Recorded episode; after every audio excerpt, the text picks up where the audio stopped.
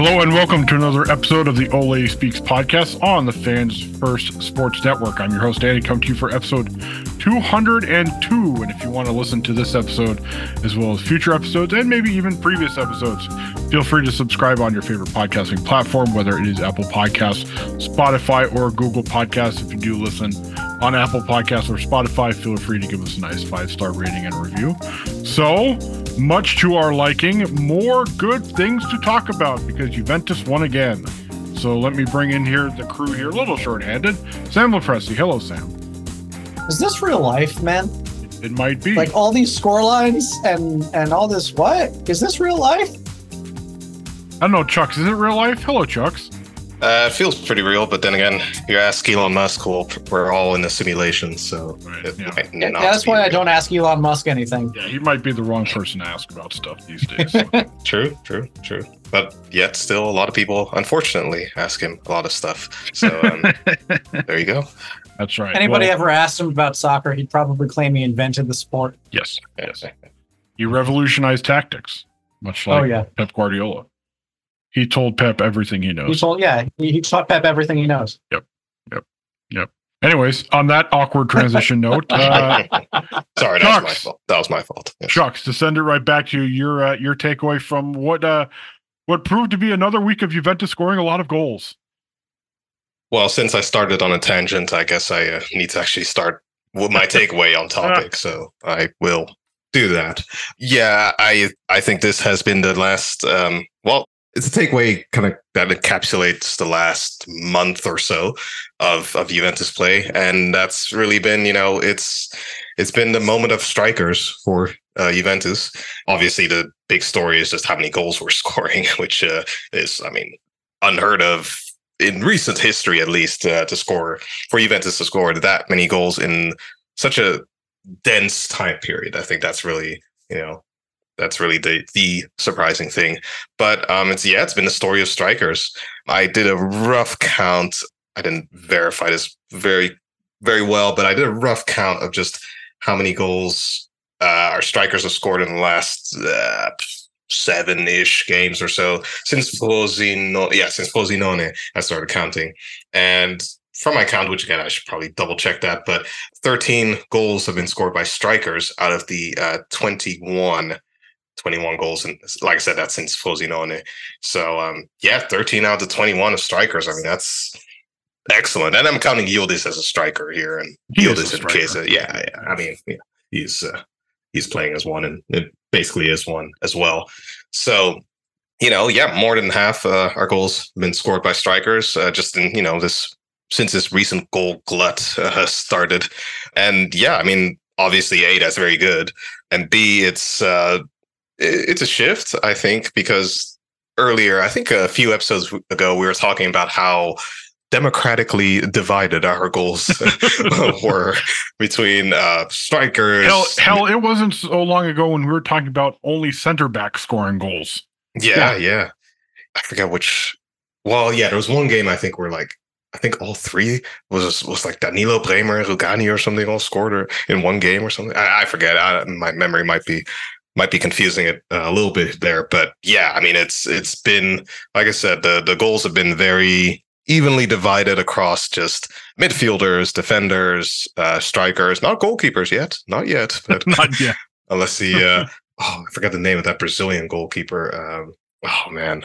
I think he played for Santos. Oh well. Oh, it escapes me. That Brazilian goalkeeper that took free kicks and and um penalties and relatively recently. Oh, I should I really should I Or should remember him. there's there's Hans Jörg Butt from Germany. Yeah, yeah, yeah, him too. Yeah, yeah. But there's one recently. Oh well, I'm sure someone was listening to this and screaming out his name, but I just uh it was in my head just a while ago. But anyway, but yeah, no, the goal goals have just been you know up till just this recent you know goal rush that we've had. They've been divided very evenly across you know midfielders and again you know uh, strikers and defenders and uh, not so much our wing backs actually really, but and just now all of a sudden strikers are just scoring them just you know left, right, and center. Um, you know, with Milik a hat trick and Vlahovic, obviously he's the you know story of the last few weeks as well. Uh, Yildiz as well, even Chiesa popping in with a goal despite his kind of stop start games last uh, the last few games uh, just because of injury again. Yeah, strikers have just been scoring like crazy, and you know I don't know if that speaks to maybe a change in tactics or just a I don't know uptick in form or if something specifically about the way we're playing is different that this has happened or if it's just coincidence. I'm not really sure, but it definitely something has shifted.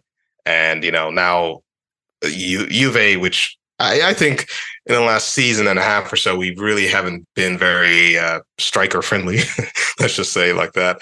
And, um, well, yeah, just suddenly it's changed. And let's see if it's a fluke or if it's, uh, yeah, a consistent pattern.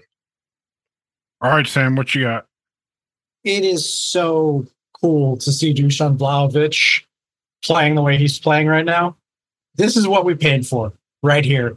This guy that's hitting volleys and hitting crazy free kicks and all this stuff from the last week. This is the guy that we wanted to see for the last two years. He's really confident, and it. I feel like there's been a subtle tactical move well, really not so subtle, but you know, there's been one change in the team that has really gotten him going. And now he is just super confident. He is going after every attempt that he can get and he is scoring goals. And if he's going to go turbocharged for the rest of this season, that bodes very, very well for us and not so well for the rest of the league. You know, if you if if we've actually figured out how to make Dusan Vlahovic score like Dusan Vlahovic, then that's going to be, you know, there are some results coming.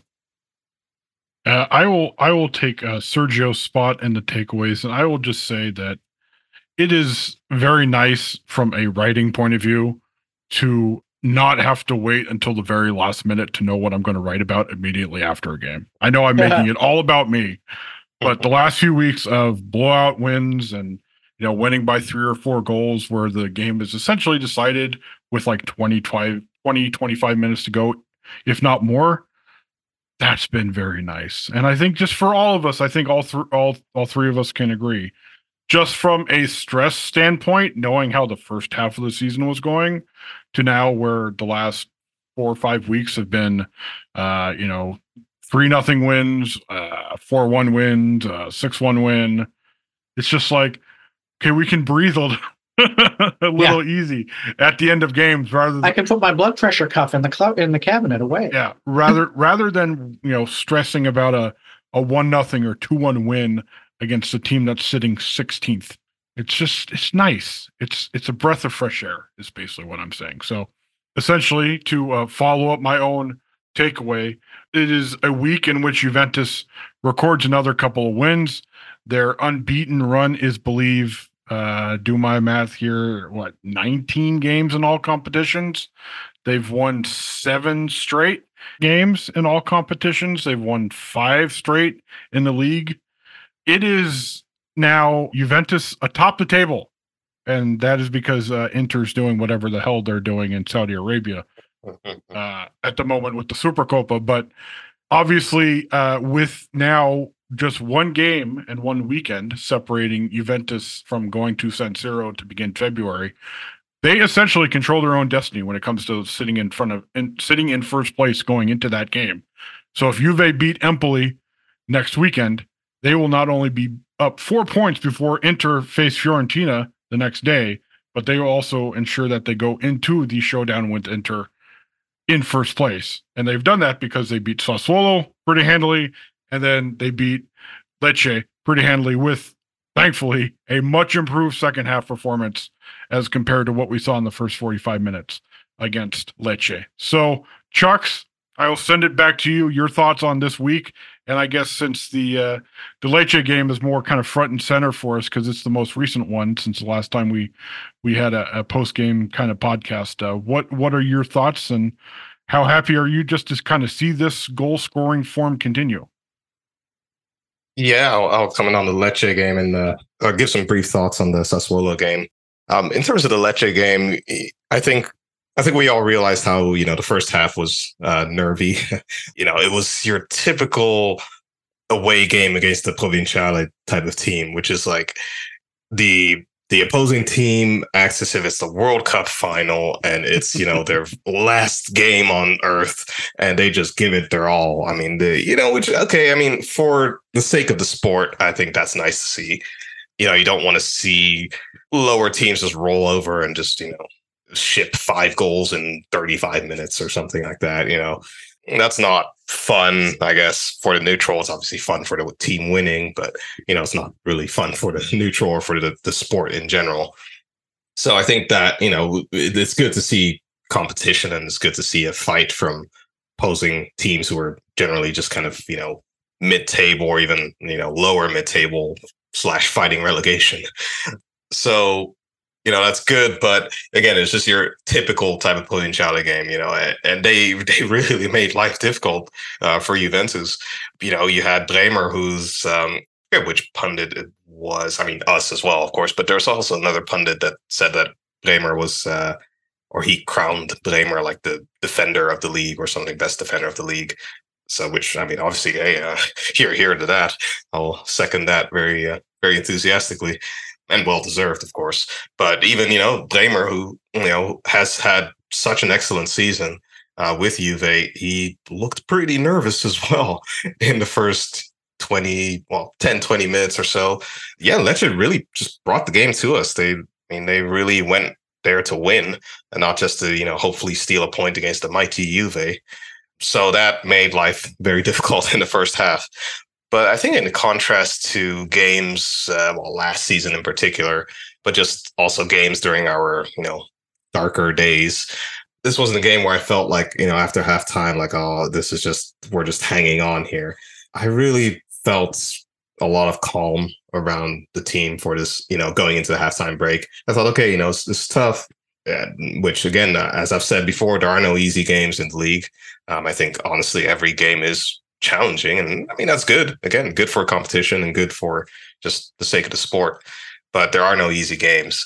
And despite that, I still was pretty calm around the, about the game. I, I thought, you know, okay, this is this is tough. I think we can. I mean, we'll we'll make it. We'll you know we'll we'll figure out a way to get out of this and we'll you know recover from this. And I didn't sense any panic in the team either. Uh, you know, again, a few nervy moments, but I didn't see I didn't see that sense of panic of like you know we're just about holding on. It was just okay. This is a tough game. We got to you know ride out a difficult period in the first half, and then we have the quality to win. We have players who, above all, are really in form. I mean, Vlahovic, obviously, he's you know man of the hour. Uh, Kenan Yildiz, and just you know the midfielders all in form. We've talked about McKennie, Locatelli's having a good season. Yeti's having a you know very well timed kind of uptick in form. You know everybody's that, in form. That wasn't today though. yeah, yeah, yeah, true. yeah, yeah, yeah. He wasn't. Yeah, I, yeah. that's that's odd because it's odd you say that because I was just looking through the statistics of the game, and Miretti led the team in key passes. Uh, yeah, yeah, he did create some key. I remember. It was, yeah, it was one of those games where certain players, the stats and the looks really didn't because you know overall Miretti didn't have that great a game. He showed some flashes, but he didn't make his decisions in time you know, he, he he was just too long, too ponderous on the ball when he got into good positions. But he was he did still create a couple of you know he created three different shots. You know, same with Filip Kostic. He had a pair of key passes, but man, did he still look bad. It's one of those things where this game, you know, it, it goes to show that this game, you really have to look under the raw statistics in this sport because sometimes they're not going to tell you everything. Yeah, yeah. Stats uh, are deceiving. numbers are deceiving. You can uh, create any story you want with uh, with numbers, and as we all kind of have our gripes about the WhoScored uh, rating alg- algorithm, which yeah has uh, interesting ways of uh, reaching their conclusions about final final ratings for their players. But you know, whatever. But yeah, no, I mean, just in, in general, again about the Lecce game, I think last season this was a game where we probably I don't want to say we would have lost it. I think that's a little lazy analysis, but I think this is a game where last season we would have kind of fallen to a nil-nil draw and just kind of, you know, stumbled and kind of huffed and puffed to a, a goalless draw.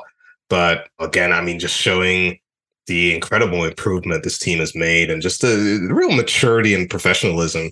Um, I think, and I say that because, you know, again, this is a game where you easily could have panicked. Players could have panicked very easily you know, yes, again, you're playing away against a team that's really just in the mood. That's, you know, the whole Juve effect of like, this is Juve coming to town. We're going to play our very best game and give it, you know, absolutely 100%. Yeah, it, it very easily could have been a game where, you know, players panicked. But yeah, we didn't. We just said, you know, we've got the quality, you know, just keep, keep plugging away. And then well, eventually it became a, I mean, pretty handsome scoreline uh, at the end of the, at uh, the end of the 90 minutes. So um, yeah, I think just that game really just marked our yeah maturity and professionalism and the improvement. Such such massive improvement since you know last season. And then yeah, I'll quickly uh, touch on Sassuolo as well.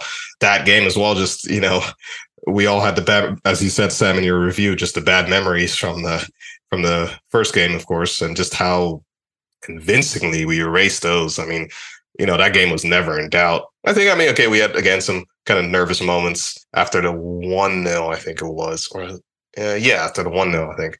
But I mean, again, we just, you know, swept them away pretty easily with uh, that, you know, incredible free kick from Vlahovic. And then, uh, you know, the 3 0 uh, late for Chiesa, who definitely needs that based on this stop start season. So just the convincing nature of how we're playing is something I I just haven't seen in a long time. It's it's uh yeah, a mark of champions, dare I say. I mean, yeah, this is the game that this is a game that champions do win. And I agree with you that last year this would have been most likely a nil-nil draw. Maybe we would have had maybe something cool would have happened and we would have run away Corto Muso with a 1-0. But this was not going to be an easy game. Lecce coming into this game had only lost twice on that field. So it, you know, this this was going to be difficult. Allegri was was bringing that bell a lot in his pre-match. Was and he was right. He was not wrong about that. You know, Roberto D'Aversa, I think, is there are a couple of guys in the lower parts of the table. You know, the the the lower mid parts of the table. D'Aversa and also uh, Eusebio Di Francesco, who are are uh, rebuilding their reputations a little bit after some really awful years for themselves. And D'Aversa is one of them. He's got this team playing pretty well. He's lacking a, a clinical finisher, which we saw in the first half. But you know these these are guys that run hard and play hard, and we knew what we were coming up against. And you know that first half, we basically negated each other, with the exception of you know McKennie having that ball cleared off the line and then you know, like you said, Chucks, we just kept on going. Uh, that if if that had been a penalty in the first minute of the second half, that would have changed some things. Now, yes. granted, at first I was stunned that there was no call, but the replay clear, clearly showed it wasn't a penalty. But I in that in that moment I was like, he's not calling that. All right, that's going to VAR. but once we got the goal and started forcing Lecce to really kind of open up and push, then you know we could just get in there. And thanks to a little bit of Juve on Juve crime, uh, Vlahovic picked up his his second, and it was pretty much free from there. And the third was was kind of icing on the cake. But it showed a team that had, that was composed. It showed a team that, in years past, in the last two years, a game like this would have really been the one where I would one where I would have thought this team has no idea what they're doing in possession and that is feeling less and less the case since the count since 2024 began. You know, they're they're real. They seem a lot more comfortable in possession. I think there's a reason for that. His name is Kenan Yildiz, and I think that because of that, we've started to be able to win games in in different ways and s- scoring more goals because it's just you know we are exponentially more dangerous with Yildiz playing you know, the way he played. He didn't play particularly well today, but just being that out and out second striker is what I think is really kind of setting Vlahovic free because he, for all the good things Federico Chiesa does, that's not one of them because he's not a second striker. He never has been a second striker. Allegri's been determined to try to make him into one for the last three years. It's still not happening. Uh, but Yildiz is just so much more natural in connecting lines like that. And that is what I think has really brought Vlahovic out and said, and because you know he's getting he's getting the ball in places that he likes. You know that the first goal against Sassuolo, I think, was one of his was was a real sign of that when you know he got the ball from Miretti going towards goal. You know he could go he could move downhill towards goal, open himself up, take that shot.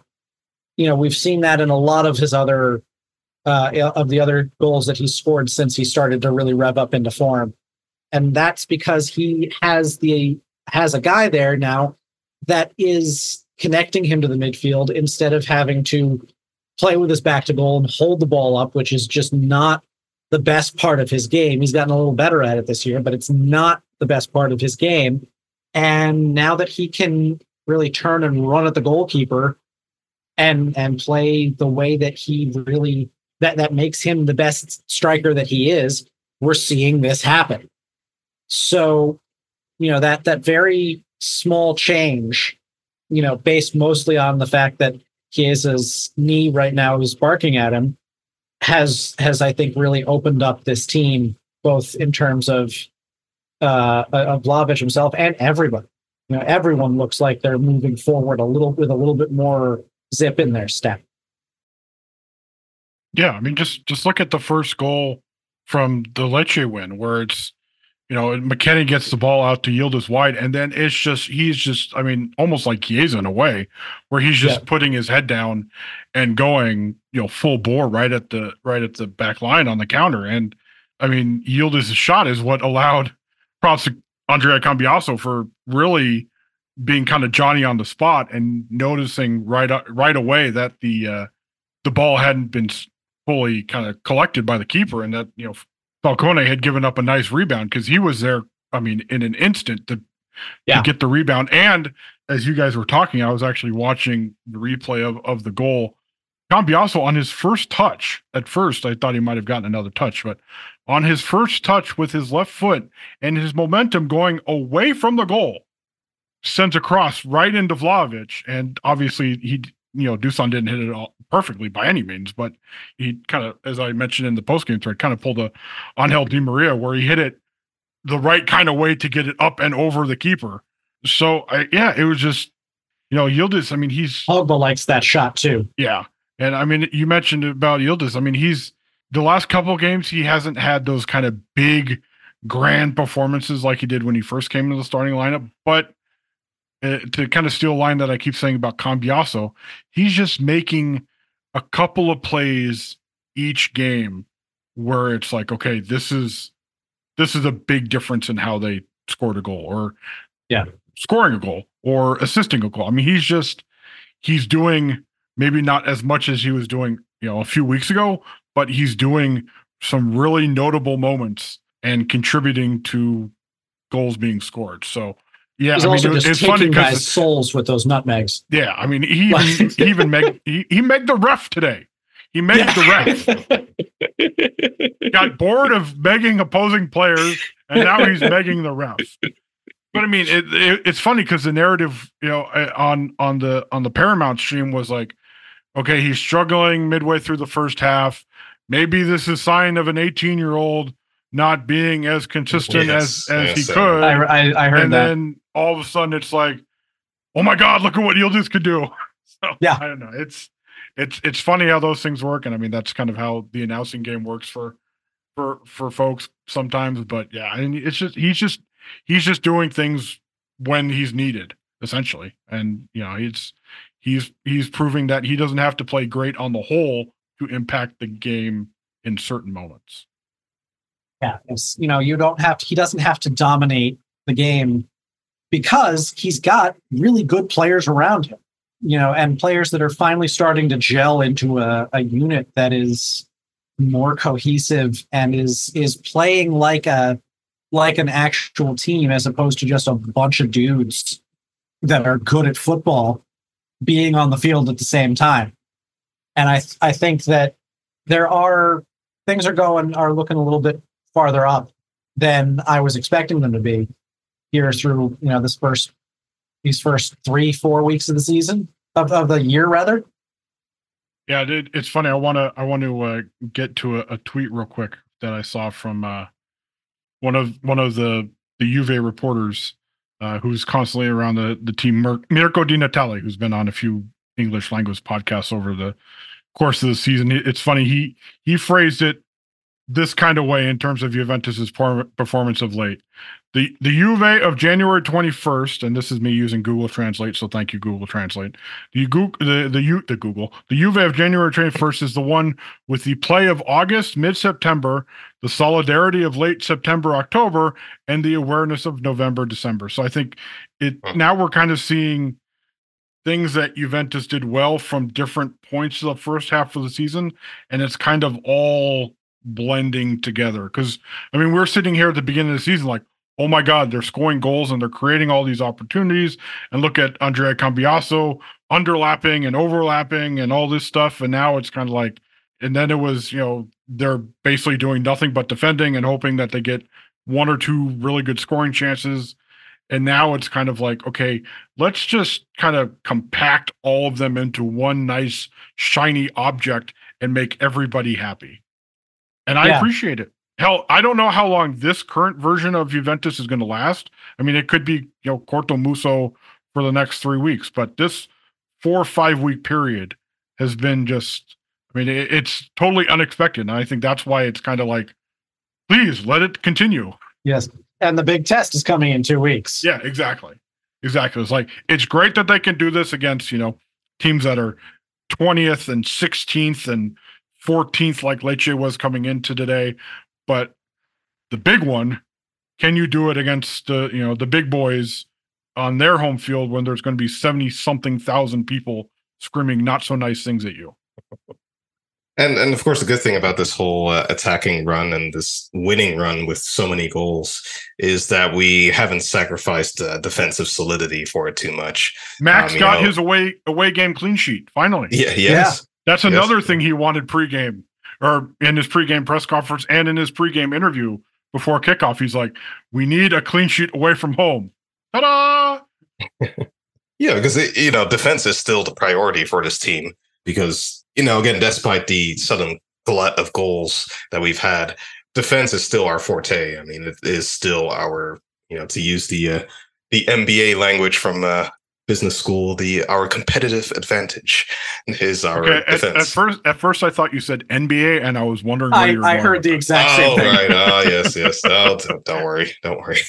it's uh, now, now it's uh, same sport still. but yeah, no, our competitive advantage. I mean, it's it's still our strength is still our defense you know, granted, against Lecce, we did give away a bit too, a bit more chances than I would have liked. And again, that was really that first half uh, storm that we kind of had to weather, where Lecce was were just you know really gung ho going for goal. And I mean, again, I respect it. Um, I respect them not being you know just kind of laying over or or laying down and just hoping for a you know one little set piece uh, goal and they really took the game to us so i you know i appreciate that and i respect that but yeah, I mean, against Sassuolo, for instance, you know, okay, we gave we gave away, uh, I believe, eight shots. Let me double check. Yes, eight shots, but only twenty five percent of them were in the box, which is what is that? Two shots. Only two shots were in the box, and the rest of them were all outside the box. Uh, for me, that's always kind of the measure, really, of how the the quality of chances you're giving away or how dangerous the chances are you know, I'm relatively okay with uh, giving away, well, if we give away shots that we force them into the most difficult shots possible, which are always going to be the shots outside the box. Um, you know, the closer they are to goal, obviously, the more dangerous they are. So I was, you know, I always kind of look at that as kind of a measure of the danger of shots. And I mean, I guess you can also use the old expected goals uh, metric, uh, which, you know, I have my issues with, but whatever. But uh, yeah, so against Sassuolo, you know, again, the chances were in eight shots, but I mean, vast majority of them outside the box. Uh, against Lecce, a uh, few more shots given away, a few more within the, inside the box, and again, you could feel it. They're, you know, Lecce could have had a goal. I mean, they they definitely. I don't think it would have been entirely undeserved for them to have a goal. Definitely based on their first half performance, but in general, anyway, just within this winning run we've had, I think the really the main positive is that we haven't sacrificed defensive solidity for that attacking uh, success because uh, I mean you see that a lot, right? You see the whole uh, we'll score or you score two, we'll score four kind of uh, you know thing, which is uh, often associated with the Premier League and well, often Spain, I guess, as well. But um, but yeah, we haven't done that, thankfully. So that's uh, I think that's a real, real positive, which you know Allegri is gonna. That's his number one thing. We must keep a clean sheet, and uh, yeah, we're we're doing that uh, pretty well. Uh, can I ask you guys a, a, question before we get to the Twitter questions? Mm-hmm. Mm, ask me anything. What does Weston McKennie have to do to get a goal? Oh. I think he's got to. I think he's got to go to Paul Pogba's witch doctor. Yeah, he's he, he, at this point he might have to like seriously just actually dribble it into the goal. Yeah. Uh, yeah, he has to do a lot, really. but hey, it's a thankless job. Uh, being a being the type of midfielder he is is a pretty thankless job. Uh, and you know, I'm sure. I mean, he seems like the type of guy that doesn't, you know, uh, wouldn't get too upset about it. Thankfully, because I, I, I know uh, I did. I did find it very interesting that on all the headed chances that McKennie had, and this is just me going off my memory, not any official stat. I felt like almost every one of them was a cross into the back post. So that I mean, yes. we we talked last week about how I think it was no you, you Sam talking about how Sassuolo they were really trying to attack the fullbacks with yeah. the, the crossfield passes. I feel like in this game, especially on set pieces, Juve were really trying to essentially just try and use McKennie's aerial advantage, aerial prowess to his to their advantage. Because yeah. I mean, it There's was so many of those back post crosses. Exactly, and you look at the the goal he had cleared off the line in the first half. He was on the back post. You look at the cross that Kostic had into McKennie on what should have been McKennie's goal, but it was Vlahovic's second goal to the back post. A couple other chances that he had on corner kicks to the back post. So that was definitely something that I feel like they really kind of identified in their scouting. It's like, okay, this is this yeah. is something we need to try and exploit. Yeah, it was. And and you saw, you know, there was another one where we weren't able to get a a shot in, but you know Falcone went for it and missed. So that that might have been what it was. Is you know he bites on these, so let's try to get him. You know, let's try to get him to bite, and maybe we have a, a shot at an empty goal, which was pretty much the case for McKennie. He had two guys in in between him and the goal that were able to, and the first one was able to get it out. And I suppose McKennie is our assist leader now in all competitions, I suppose. Um, Is he? I thought, or joint or no, it might be Kostic, I guess, by one. I don't know if they've updated it yet. Uh, Hang on. Double check. This is thrilling podcasting. All three of us are probably yes, I know, right? Firing up three different stat stat websites. He's got three. Kostic has four in the league. Yes, and then you've got all all comps. It it is Weston McKennie There, Chuck. Yeah, ah, there you go. All competitions. Yeah, yeah, yeah. There you go. Shout out to McKennie. Yeah, he's assist leader. So I guess he'll. Uh, I guess maybe you know he'll he'll take that uh, stolen Vlahovic goal because then he's like, well, now I'm assist leader. So and as we were saying, three of those have been to Dusan Vlahovic. So yeah, uh, a nice little nice little connection there. Although I I think this assist was more so intended for his own goal scoring rather, yeah. than Vlahovic. Yeah, yeah. And his I mean, he's just been I mean, obviously again, this was kind of his pseudo goal, but I mean he's just been crossing uh, you know, laying on the crosses and laying on the the assists through his crosses. So, you know, well done, uh, McKennie. And we've obviously sung his praises in the in the last uh, episode. Yeah, and it, it goes down to another factor of well, we've talked a lot this season about kind of the the overlapping, underlapping of of the wingbacks, where you know McKennie might be popping up in spots that even when he's playing on the inside, as compared to when he was a full time wingback earlier this season, where you know you might not expect him to. So I think that's that's been essentially Max taking advantage of McKennie's versatility, and we can see the results of it because you know as as we discussed midweek last week, you know this is we feel like this is the best that Weston has played since he's come to Juventus. And that's saying something considering kind of how he started his first few months at the club. So yeah. thankfully, as we deal with, you know, Paul Pogba's suspension that You know, apparently we still have to wait for the trial to begin, and uh, obviously Nicola Fagioli's gambling suspension. Somebody has stepped up, and it's been Weston McKennie. And I'm, as we said uh, a few days ago, you know, it, it he was in a situation where we didn't know how much longer he was going to be a Juventus player, and then all of a sudden dominoes started falling, and in hindsight, this has been one of Max's best decisions is reincorporating Weston back into the squad. So Yeah. yeah, I guess it's uh, kind of in a way you can kind of connect Weston, or you can kind of say that you know things didn't go so well for Weston at first, and now they're much better. And while Juventus was winning, things are much better for Juventus because you know look Oh, at all yes. the goals they're scoring. Don't have to rely on center backs to score chucks. Nah, yes. indeed, indeed. All righty, shall we get to a couple of Twitter questions here, gents? yes, let's do that. All right. On right. In. So uh, from our old friend Handy Vandy, I'm I'm guessing you guys can probably guess what he's going to ask about. With news of an inevitable return, who knows how serious that is? Where do where does Times Magazine's World Sexiest Man of 2024, Federico Bernardeschi, fit into the current Juve squad? Oh, I thought you were going to say Jon Hamm or something. I thought he was- No. Oh gosh, All right, I, I keep no track of these things just the for wings of Fede will return. And neither of them will play on the wing. Yeah, and neither. Well, one of them might just as a wing back. I feel like, from what I understand, if he's if he does come back, it's going to be in the next ten days. Filip Kostic gets a nice offer from Saudi Arabia, and he decides to peace out. That's all the rumors I've read. Is basically he would be a roster replacement for Kostic if he were to decide to leave. Who knows what that's going to be like? Uh, he's certainly not coming if an if a uh, uh, unless he's replacing somebody, just because money Yes. and Juventus's lack thereof. Yes. But yeah, I, I mean that that's where I think he'd end up going is is on that left side. I mean, although knowing the way that Allegri has messed with the poor kid's position for such a long time, you know, we'll probably see him in as a mezzala at some point. We'll probably see him try to put him up with, up in the front. It's you know, you know, Allegri has done everything but what he's good at. You know what what he's best at for so much of his time of their time together it's it's really a shame in that regard. But yeah, I, that that's where I think Bernardeschi would go if he does come. But I don't think it's going to happen really.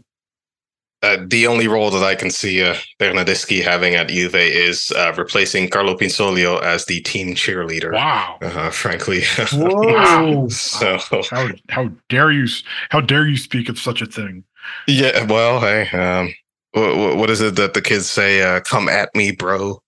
Um, so, You saying that as the young as the youngest person on this podcast, the kids. oh, age. What, what is time? It's all just a simulation. Going back to what I was saying. no, I uh, honestly, I, do, I respectfully, there is truly no role for Bernardeschi at the team. Uh, I think he's a wonderful human being, uh, great guitar playing skills, and a lovely dog. But it's uh, not just one step backwards; it's it's multiple steps backwards to bring someone like Bernardeschi back into the into the club when we're um, finally showing, you know, faith in youth. Uh, you know, Yildiz and Nicolussi Caviglia, Fagioli, et cetera, et cetera, and just clearly playing very good football and and whatever everything we're doing on the pitch and with the management and just all the way in the you know the boardroom and stuff is seemingly kind of repairing all the madness that has happened uh, the last few years. So um, now this would be a step backwards. But again, if he wants to hang out with Pinsoglio and be the team cheerleader, I mean, hey man, you, you all we all need a hype man. So uh, get that hype man, hype man. All right. Next question from at Amit Champaneri one. What has been the biggest single factor that has made us genuine title contenders? Dare I say even favorites this season? Good question. Uh, yeah, I mean, it is interesting because you know we we didn't really start this kind of crazy run of form until you know until the end of uh, you, you know un- until the new year when when Yildiz came in and and we started seeing this whole thing. It was there was a lot of you know holding on for dear life for for a lot of results, and that kept us you know in with a lot more points than we have in in previous years in situations like that. And I think that's what that's one of the things that it really comes down to is that there is a mental side of this team, regardless of of how they're playing and what tactics they're playing, that is markedly different from the last few years.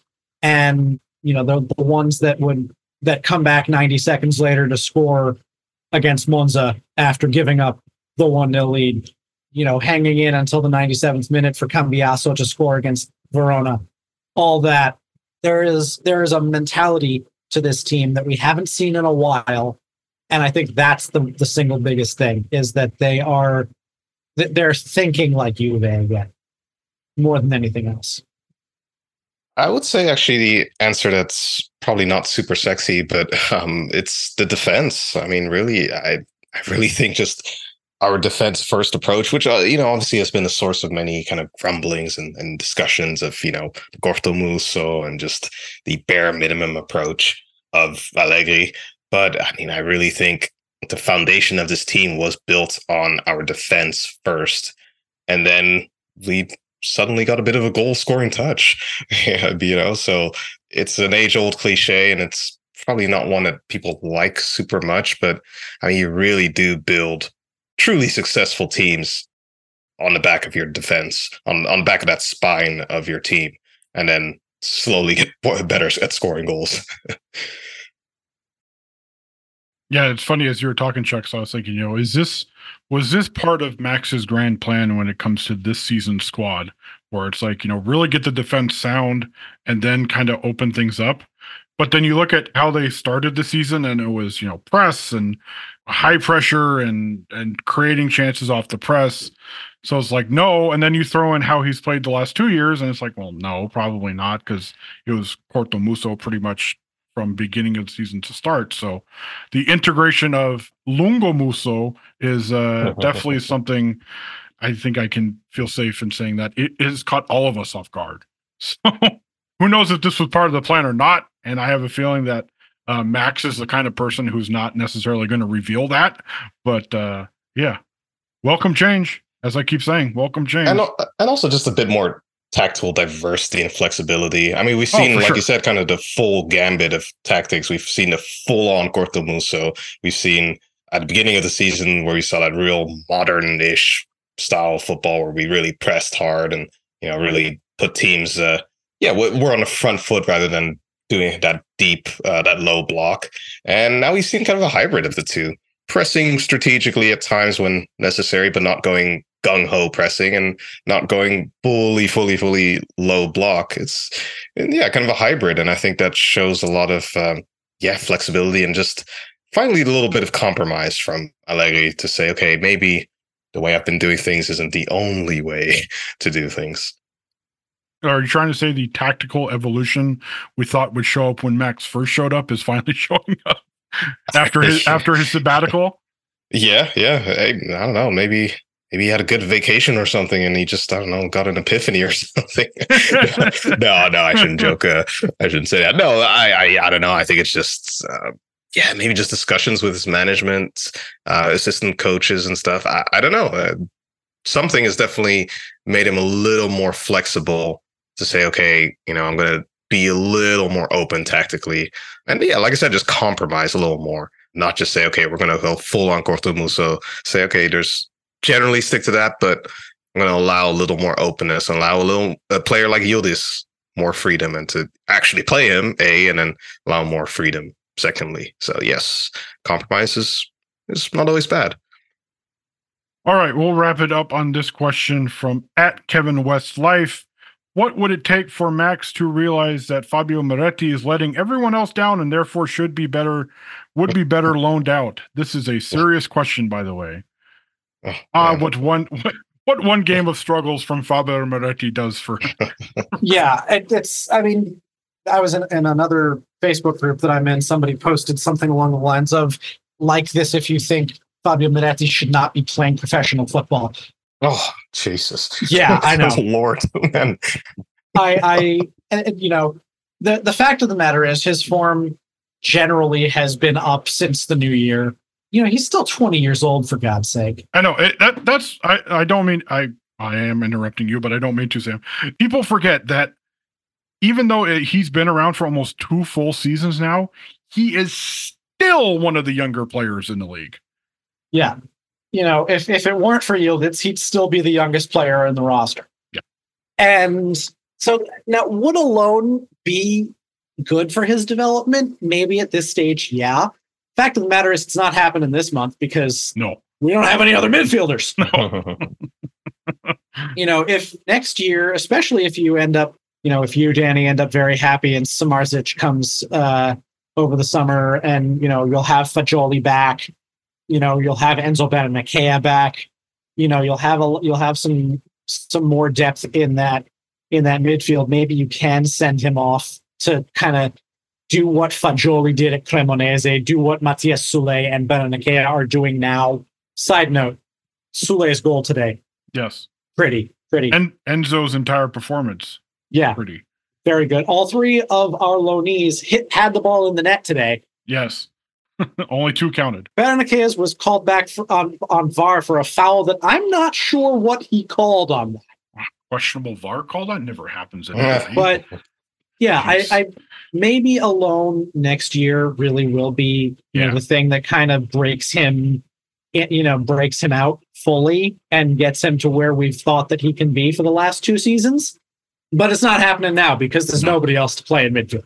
No, no, and that that's one of the unfortunate realities. I mean, even even last summer, where he, you know, the the depth was where what it was, where, and the finances are what they are, where it's like you could look at it and it's like as much as a loan spell for him would be really good and productive, and especially seeing how loan spells have worked for some of the other youngsters his age who have gone out on loan this season, you know, with Pogba's issues. And that was even before the doping ban or the doping suspension, I should say, because he hasn't technically been banned yet. And then obviously in hindsight with Fagioli getting suspended, thank goodness he didn't go out on loan. Cause I mean the the midfield, like we've been saying for months now, where they are now, they're still short two guys and two of their most important guys on top of that. So just from a simple depth standpoint, you know, as much as Joseph Nonge might be talented, I don't I don't know if I feel very comfortable with him essentially being next man up in a lot of situations. Yeah, yeah. I mean, there there are two parts of the questions in terms uh, of the question. One of them is, you know, send him out on loan, and uh, the other one is, you know, is he a bad player or should he just, you know, is he a bad player? Clearly, he's very good. He's playing in one of the best teams in the world. I mean, I don't say that as like, oh, we're one of the best teams in the world, but like I say it as in just objectively, he's playing in the top five leagues of the world and the second place team in the league of the best one of the top five uh, leagues in the world. So I mean, objectively, he's clearly pretty good. Yeah, I think the main point is just uh, our views, or I think the average fan's expectations of players' developments these days is very uh, skewed and very just uh, very unrealistic. Um, I think we expect a player who has had maybe a, a good season or a good half season at the age of 19 or 20 to immediately be putting in world class performances day or week in week out. Uh, and i think it's just i think it really contributes to a lot of mental stress on young players because there's this expectation of like why am i not the best at 20 years old? Why am i not the best at 21 years old? Because i've had a good season you know last season. For instance with Yildiz now people will probably expect him to be del piero next season which you know is just uh, it's just absurd you know? I, I think it's like I said, it contributes to a lot of anxiety for young players. And just with Miretti, it's the same thing. I mean, for, he's 20 years old. He could have three bad seasons and then still at 24 or 25 have like breakout seasons and be, play for Barcelona. I mean, it could still, I mean, on a, you know, honestly, I say that kind of jokingly, but it, it's still true. I mean, he's, you can still afford to have like, you know, a few terrible seasons and still be able to have a really good career for five, six years. Um, so, more of the story, just have some patience. He's playing well enough. I mean, you know, he's having some bad games here and there, but he's playing well enough. I mean, he's absolutely in the picture for Juve. And I think, I mean, as long as he's still playing a lot of games for Juve and Allegri con- considers him a, you know, genuine part of the team, I just keep him you know, keep him. So uh, yeah, I have no uh, no worries about that. Yeah, it'll be interesting to see not only how he kind of fits into the rest of this season, knowing that he's essentially the first man up whenever you know somebody like Adrien Rabiot, who's hopefully not out for much longer, uh, is out, and and he's kind of filling in a, a, a few different roles at this point. So uh, we will see. Hopefully, Miretti uh, is more like the Miretti from the first couple weeks of January than uh, what we saw against Lecce. So uh, thank you guys for your Twitter questions. We uh, didn't have all time for all of them, but we might have time for a few of them during the midweek episode. So, uh, as always, if you want to send us Twitter questions, feel free to do so at Juventus Nation on the Twitter machine. Follow us there. Follow the Fans First Sports Network at Fans First SN on Twitter or X or whatever you want to call it these days. Uh, follow us on Instagram and Facebook as well. Fansfirstsports.com, where all the podcasts around the network. Uh, subscribe to us on your favorite podcasting platform, whether it is Apple Podcasts, Spotify, or Google Podcasts. If you do listen on Apple Podcasts or Spotify, give us a nice five star rating and a review. So, for Sam, for Chucks, for the traveling man Sergio, and producer Couch, this is Danny saying thank you very much for listening. And we'll talk to you guys in a couple of days.